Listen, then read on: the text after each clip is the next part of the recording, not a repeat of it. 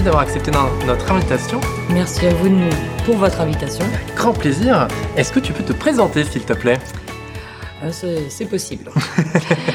Alors, euh, je m'appelle Laurence Gatté et je suis ostréicultrice au Boucheleur. Parfait, très bien, et, rapide, efficace. Euh, mais avant d'avoir été euh, ostréicultrice, tu as fait autre chose. Pour le coup, tu as fait une reconversion à partir de 2009. Est-ce que tu peux nous expliquer un peu ton parcours et ce que tu as fait avant ça, s'il te plaît? Ouais, aucun problème. Euh, effectivement, je suis normalement de formation aide médico-psychologique.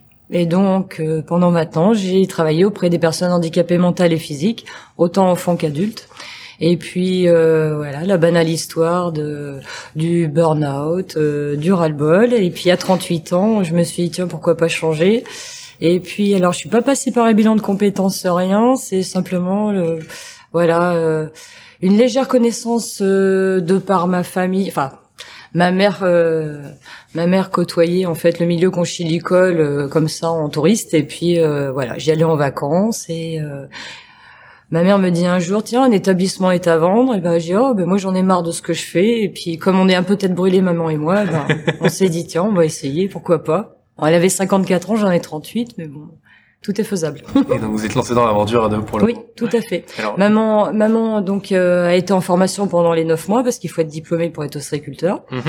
Et euh, comme maman payait sa formation, en fait, euh, moi l'école, le CFA, le, le centre de formation pour adultes m'a accepté en candidat libre et, euh, et donc on a passé nos examens culture marine euh, en juin 2009. Oui, parce que pour la petite histoire, donc elle, elle, elle, elle passait les cours en journée, c'est ça? Elle t'envoyait ça le soir et toi le par internet, en rentrant, tout à fait. Ouais. Tu travaillais dessus. Ouais, tout à fait. Sachant que j'y connaissais rien sur l'océan, moi.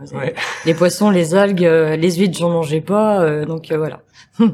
J'ai partir de zéro. Ok. Et alors, tu parlais de milieu conchilicole qu'on explique, donc c'est l'élevage de coquillages, c'est ça? Alors en fait, l'examen, c'est l'examen culture marine. Mhm.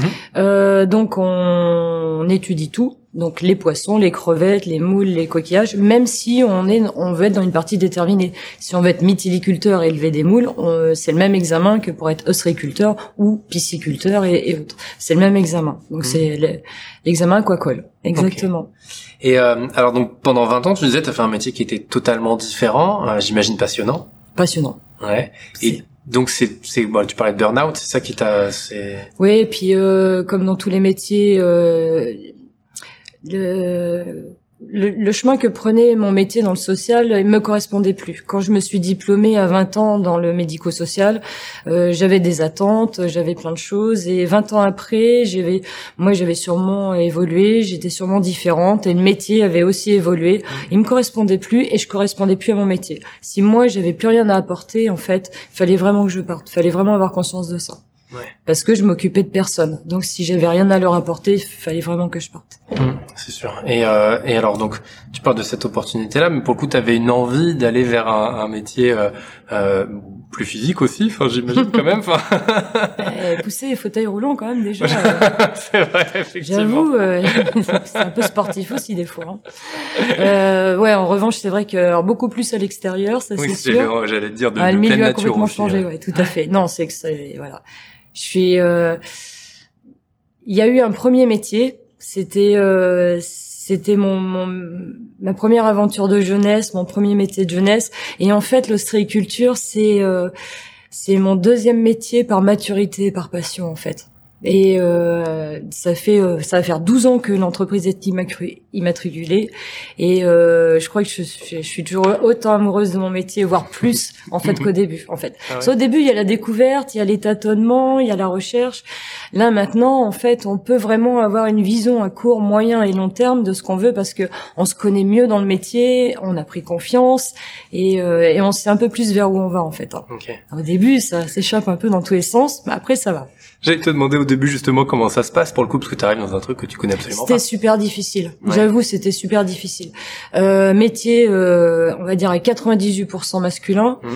Euh, en lien complet avec la nature, donc euh, il fait froid l'hiver, il fait chaud l'été, il y a du vent, c'est euh, ouais, c'est c'était super super difficile, mais euh, faut être endurant, faut être courageux, faut être endurant, il faut être travailleur. Et à partir de là, en fait, on y va, bah, on y va. Au début, on, on a l'impression d'obliger les gens en fait à nous accepter. En gros, ça fait un petit peu ça. Au début, c'est euh, tiens, euh, les filles vont à la mer ou les filles vont travailler. Euh, enfin voilà, au début c'est ça, c'est un peu des moqueries, pas de la méchanceté, des moqueries. Et puis ensuite, bah, les mois les années passent, les difficultés aussi parce que trois mois après avoir monté la société, on subit Xintia. Donc, bah, trois mois après, il a fallu reconstruire l'entreprise. Euh, littéralement pour le coup, parce que de façon physique. Ouais, de façon physique, ouais. exactement. Euh, faut se relancer au niveau motivation. Faut vraiment se relancer parce qu'on se dit finalement c'est peut-être pas pour nous. Parce que trois mois après on est déjà accompli. Mmh. Et euh, non non, on se remotive, on y retourne. Et euh, même au niveau des collègues, ah bah tiens, les filles elles sont encore là malgré tout. Bon bah allez, les années passent, les années passent, mais euh, on obtient un peu nos galons par le travail, par le mmh. travail, par l'endurance, voilà, et être toujours là, toujours là, toujours là. Comme disait Carole juste avant moi, euh, c'est du 100%, c'est du 7 jours sur 7. Euh, ouais. On dort un peu, mais c'est beaucoup d'heures, beaucoup d'heures, beaucoup d'heures. Mais les heures, on les voit pas parce qu'en fait, c'est c'est c'est que de la passion. Hmm. Donc il y a aucun problème. Et ça, tu l'as senti cette passion dès que t'es arrivé dans ce milieu, dès que t'as mis euh...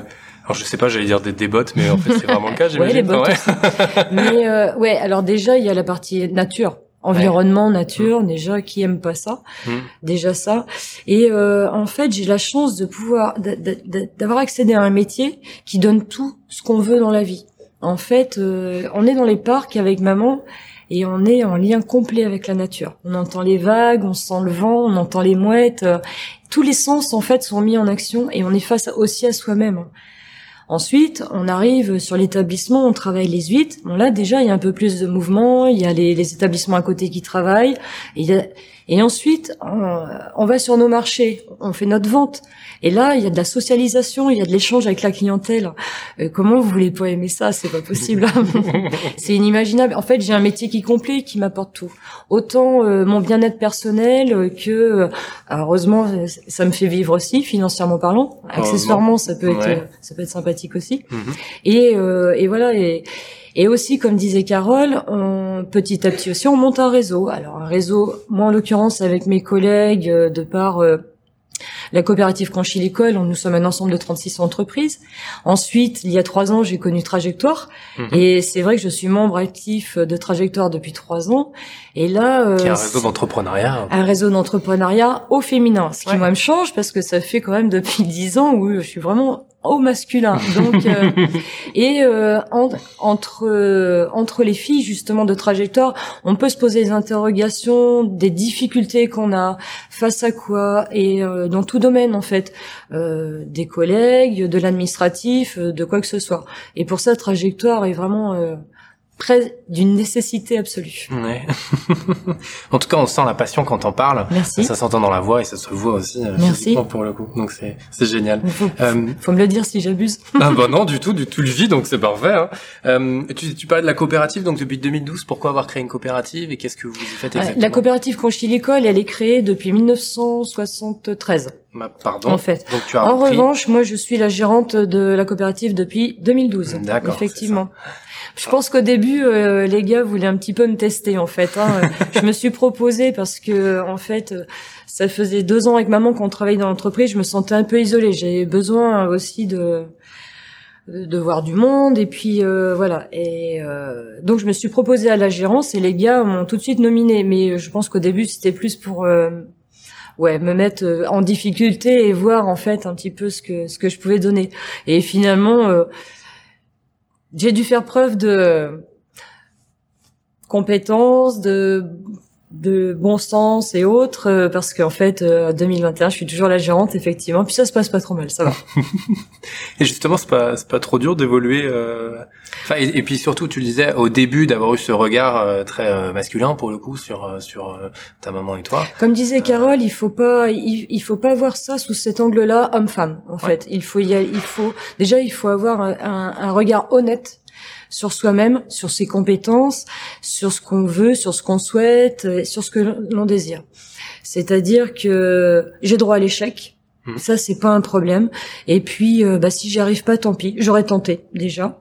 Et euh, jusqu'où je peux aller, pousser ses limites, c'est bien aussi. Et euh, chercher ses limites. Hein. Et quand on atteint les limites, s'en donner encore une autre et une autre. Et puis s'apercevoir que finalement, c'est possible. Après, le clivage homme-femme, moi, je le verrais pas comme ça. Euh, Évidemment, l'ostréiculture, c'est un milieu très masculin parce que c'est censé être physique et tout, blablabla. Maintenant, après, ça fait comme dans tous les milieux, ça évolue beaucoup. Même, euh, enfin, même les hommes pourraient le dire. euh, Il y a beaucoup de mécanisation quand même. Hein, euh, Mhm. voilà. La bonne vieille brouette, euh, oui, bien sûr, on, on faisait, uti- on utilisait que elle il y a 30 ans. Maintenant, là, les gars ont quand même beaucoup, beaucoup de matériel. Ouais. Donc euh, après, euh, bien sûr, c'est vrai que ça muscle, hein, c'est pas un problème parce que on porte tout le temps. euh, physiquement, c'est difficile, mais euh, il, il faut le vouloir et puis il faut avoir l'envie et puis il faut aimer, c'est tout. hein. Alors euh, euh, on peut avoir mal pendant deux heures, c'est pas grave. Le soir, on est épuisé, on dort et puis le corps il se repose, c'est pas grave. Et puis de temps en temps chez l'ostéopathe, il y a de chez l'ostéo et ça va mieux. et justement, alors j'imagine que t'as aucune journée qui se ressemble. Euh, Non, en tout cas, je peux aucune. pas te demander une journée type parce que ça évolue au fil de la saison. Ouais. Mais est-ce que tu peux quand même nous raconter ton métier, en quoi ça consiste? Et sachant que, bon, tu l'as dit à plusieurs reprises, mais t'évolues avec la nature. Mm. Mais c'est surtout un, un produit. Enfin, Un un, produit. un- C'est quelque chose de magique d'élever une huître. C'est Ah, magique. ça, parce que ça met des années. Ça démarre en fait l'été où on pose nos collecteurs, donc euh, c'est les fameux petits disques oranges qu'on perd partout sur les plages. Et euh, en fait, euh, ces collecteurs, en fait, on les place au juillet parce que les bébés huîtres, les larves d'huîtres, en fait, vont se poser dessus. Et là, actuellement, donc elles sont nées, on commence à les voir, et c'est des, des petits points noirs, en fait. Et pendant trois ans, quatre ans, on va les accompagner, elles vont se former, elles vont faire leurs coquilles, euh, on va les aider du mieux qu'on peut, et dans trois, quatre ans, eh ben, ce sera une belle huître qu'on aura façonnée et accompagnée. Il n'y a rien de plus magique que d'assister, en fait, à, voilà. Alors, même si c'est une huître, entre guillemets, qui est une coquille de calcaire, non, il y a du caractère, il y a de la couleur, il y a de la saveur, euh, Mm. et voilà. Quand on parle, j'ai l'impression qu'elles ont tout un prénom. Quasi. J'avoue, ouais, certaines peuvent en avoir. Et donc tu parlais de son évolution sur quatre ans, mais après toi, qu'est-ce que tu fais? En fait, tu comment euh, C'est-à-dire, enfin, on les, on voit parfois les les, les retourner. Enfin voilà, est-ce que tu peux nous en dire un peu plus là aussi pour qu'on comprenne bien l'évolution? Et toi, en quoi consiste euh, ton regard en fait sur leur évolution? On part du petit point, en fait, sur le collecteur. Ouais. Et alors, ouais, on va essayer de schématiser très très rapidement. Juillet 2021, le petit point noir apparaît sur le collecteur. Mars 2022, on va détacher les petites huîtres du collecteur. On va Mhm. les mettre dans les poches à huîtres, les cinq noirs qu'on voit sur les, dans les parcs. On les laisse en gros 8-10 mois, donc jusqu'en janvier 2023. Là, elles auront grossi parce que là, on les avait mis dans des poches avec des petits trous. Ouais. Donc, euh, comme elles ont grossi, on va les passer dans une poche à plus gros trous. Mhm. Hop, on attend. Janvier 2024, on y retourne. On les récupère. Elles auront encore grossi. On rechange de poche. Et ensuite, normalement, une partie va pouvoir être commercialisable en Noël 2024. Puis ensuite, premier semestre 2025. Donc là, on parle de milliers de poches et de millions d'huîtres. Donc, elles nous passent toutes dans les mains. On les voit toutes. On les voit grandir au fur et à mesure où on les change de maillage de poche. Euh, L'été, où on- effectivement, euh, quand elles grandissent, elles risquent en fait euh, de, de se coincer dans les poches. Donc nous, on les vire effectivement, on Mhm. prend les poches, on les retourne, on les tapote, voilà, pour euh, accompagner leur bien-être. C'est exactement ça. On va dire ça. Ouais. Et tu parlais de bah, ce contact forcément avec la nature. Est-ce que tu vois une évolution de la vie d'une huître euh, par rapport au, au climat, j'ai envie de dire, sur Alors, les euh, Par rapport au Depuis 12 ans. climat, moi je, on peut pas réellement dire parce que l'huître, il faut pas oublier, c'est un coquillage qui existe depuis l'époque des dinosaures. Hmm. Il n'y a plus de dinosaures, il y a encore des huîtres. c'est juste pour dire la faculté d'adaptation d'une huître. euh, elle s'acclimate et elle s'adapte. Donc moi, de façon précise, je vois pas depuis dix ans. En revanche, par exemple, les bébés, on ne pouvait les avoir que jusqu'à, euh, on va dire, Nord Charente-Maritime, Sud Vendée. Maintenant, c'est vrai que les eaux se réchauffent un petit peu. Mhm. Et effectivement, on peut voir des larves, en fait, existantes, un peu plus sonores encore en France. C'est peut-être à ça qu'on va pouvoir le voir. Il y a, de toute façon, on, on prend un petit peu de degré, euh, Mhm. c'est, c'est comme ça. Mais la nature, elle, elle va s'y faire. C'est peut-être nous qui allons pas nous y faire. Mais euh, voilà. On est d'accord. Mais c'est un autre sujet, mais on est d'accord. Euh, il y a aussi le, le, syndicat, si tu peux nous en parler. Pourquoi avoir... Alors, le, effectivement, je suis aussi membre actif et secrétaire mhm. du syndicat École des Boucheleurs. Et là, cette fois-ci, au niveau du syndicat, autant avec la coopérative, je travaille avec les entreprises à terre, euh, vraiment sur... Euh, sur à, terre sur leur les numéros d'agrément, les voilà les, et tout ça. Et autant avec le syndicat, on va travailler sur les concessions en mer, les attributions des concessions avec le domaine public maritime, avec les affaires maritimes, avec toutes les administrations compétentes. Et voilà, c'est encore euh, encore un autre travail et mmh. euh, et voilà, c'est vrai que j'aime beaucoup le milieu maritime, j'aime beaucoup l'eau, il y a pas de souci. Alors pourquoi t'engager dans parce, que, j'ai toujours aimé les associations. J'ai toujours aimé donner de mon temps. Alors c'est vrai qu'avec l'ostréiculture, j'en ai pas beaucoup, mais c'est pas grave, tant pis. On s'arrête euh, l'espace de quelques heures, on fait et on donne. J'ai toujours aimé donner de mon temps. J'ai toujours été, euh, j'ai toujours fait partie d'associations et, mmh. et j'aime ça. Puis ça me sort un petit peu de mon milieu aussi. Euh, voilà, ça fait du bien, ça me fait croiser d'autres personnes, mmh. ça me va bien. J'allais te demander justement qu'est-ce que ça t'apporte? Au-delà de sortir. Ça m'apporte de, l'échange. Ça m'apporte de l'échange. Euh, là, par exemple, on se rencontre aujourd'hui, mmh. on, discute et, et, voilà. Et euh, donner mon temps aussi parce que la société, on en a besoin. Et s'il n'y a pas de bénévoles, je pense que bah, plein de choses en fait vont tourner beaucoup moins bien. Donc, euh, il faut savoir, en fait, il faut savoir donner de son temps. Mmh. Vraiment, vraiment, vraiment. Puis moi, j'aime ça. Parfait. Euh, tu me disais aussi que tu travaillais euh, de temps à autre avec l'office euh, de tourisme de Châtelaillon, c'est ça ouais? Moi aussi.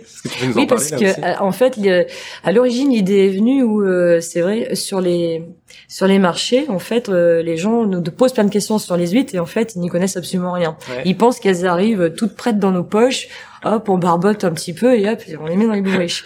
Ce qui est pas tout à fait ça. Et en fait, l'office de tourisme euh, propose effectivement des visites guidées où euh, des ostréiculteurs présentent leur métier et montrent vraiment quel est euh, le travail effectué auprès des huîtres. Et donc, ça me prend beaucoup de temps aussi. mais euh, mais c'est bien parce que on peut pas dire on peut pas dire oh là là il y connaît rien Hmm. sans, sans soi-même l'expliquer en fait. Et c'est aussi un peu démystifier aussi l'ostréiculture parce que c'était euh, un milieu très fermé où euh, les gars ils vont en mer, ils travaillent leurs huîtres, leurs parcs, hop ils reviennent un peu bourrus, ils vendent les huîtres. C'est fini tout ça aussi. On arrive sur, aussi sur une autre période où on s'ouvre et on accueille et on présente notre métier. Et euh, comme c'est un plus beau, un des plus beaux métiers du monde, faut pas hésiter. C'est beau. Et justement, vous, enfin, vous produisez combien d'huîtres par an? Ça représente quoi en termes de quantité? Alors nous, on est toute petite petite avec maman. Euh, je, en, en production, on est à peu près à 90 tonnes à l'année, et mhm. en vente, on est à peu près à 25-30 tonnes à peu près euh, en vente. Voilà. Ok. Mais euh, on est toute mini pousse nous. Parce que la moyenne moyenne ou enfin tu es toute petite mais par rapport aux autres je m'en rends pas compte. Euh, une, une, une belle une jolie belle entreprise on va dire. Voilà la vôtre est euh, aussi jolie et belle quand même. Ouais. commercialement parlant on va dire que ouais euh, ouais à partir de 300 350 tonnes déjà c'est plus sérieux quoi. Ça marche. Et, euh, et tu, tu parlais de, de, de réseau tout à l'heure. Alors est-ce que euh, voilà alors j'aurais les, les, les, deux questions euh, qui se ressemblent un petit peu, mais la première pourquoi donc rejoindre un réseau même si tu l'as dit pour échanger pour et donc est-ce que tu aurais potentiellement des choses à rajouter rencontrer des filles déjà c'était pas mal. Des filles, ouais. ok. Et, et aussi alors parce que depuis depuis pour le coup la, la, crise Covid, il y a beaucoup de personnes qui se posent la question de sens, beaucoup de personnes ont envie de revenir à la nature. Qu'est-ce que tu aurais comme conseil à donner à ces personnes qui ont envie de changer complètement de, de métier? Et d'aller vers des métiers plus euh, plus proches de la nature. Par rapport au réseau, euh, d'abord c'est vrai que ça me fait sortir de la cabane, ça c'est clair. euh, je suis propre déjà, ça change aussi beaucoup de choses. normalement je suis toujours pleine de vases et tout. Euh, et puis euh, discuter d'autres choses et effectivement redécouvrir les discussions de filles, ça fait énormément de bien. Parce que, J'aime bien travailler avec les hommes, mais réellement ils m'apportent pas la même chose. Bref. Et puis euh, ensuite, que dire si quelqu'un veut se lancer dans l'entrepreneuriat? Faut pas hésiter. En revanche, il faut se dire que ça va être difficile, mais vraiment difficile. Il va falloir euh, il va falloir mener des combats et contre les administrations et contre le système bancaire euh, et contre soi-même. Mais il faut toujours croire en soi. Vraiment toujours croire en soi. Si on croit en soi et si on se donne les moyens, on peut y arriver. Mais vraiment, c'est franchement une petite bonne femme comme moi. Euh, il n'y a pas grand monde qui donnait, qui me donnait gagnante, hein, j'avoue. Hein. Mais ça porte ça aussi. Quand, euh, enfin, c'est ça. Les, quand on croit en nous, ça nous porte, mais quand on croit pas, parfois, ça nous porte aussi. Après, il faut être bien accompagné aussi. Il hein. faut savoir bien s'entourer. Mmh. Euh, voilà. Mmh. J'ai, euh, voilà, j'ai aussi l'extrême chance d'avoir peut-être rencontré au bon moment les bonnes personnes. Effectivement, on est bien d'accord. Où est-ce qu'on te retrouve, Laurence, alors pour aller euh, Où est-ce qu'on te retrouve pour euh, acheter des huîtres et pour les déguster? Des boucheleurs. ouais, ok, très bien. On peut venir directement. Euh... Ouais, ouais, sur la cabane. Elle est ouverte, sauf quand on est en mer, donc euh, faut regarder les horaires de marée. Le basse mer, on est en mer. Ok. Et puis voilà, autrement la cabane est ouverte. Et puis Ok. donc quand c'est haute mer, on va à la cabane pour découvrir. Voilà. haute mer à la cabane, basse mer. Basse mer avec les jumelles. C'est ça, avec les jumelles. Exactement. Parfait. Et eh ben, Laurence, merci beaucoup. Merci pour votre invitation. C'est un plaisir. À très bientôt. À bientôt.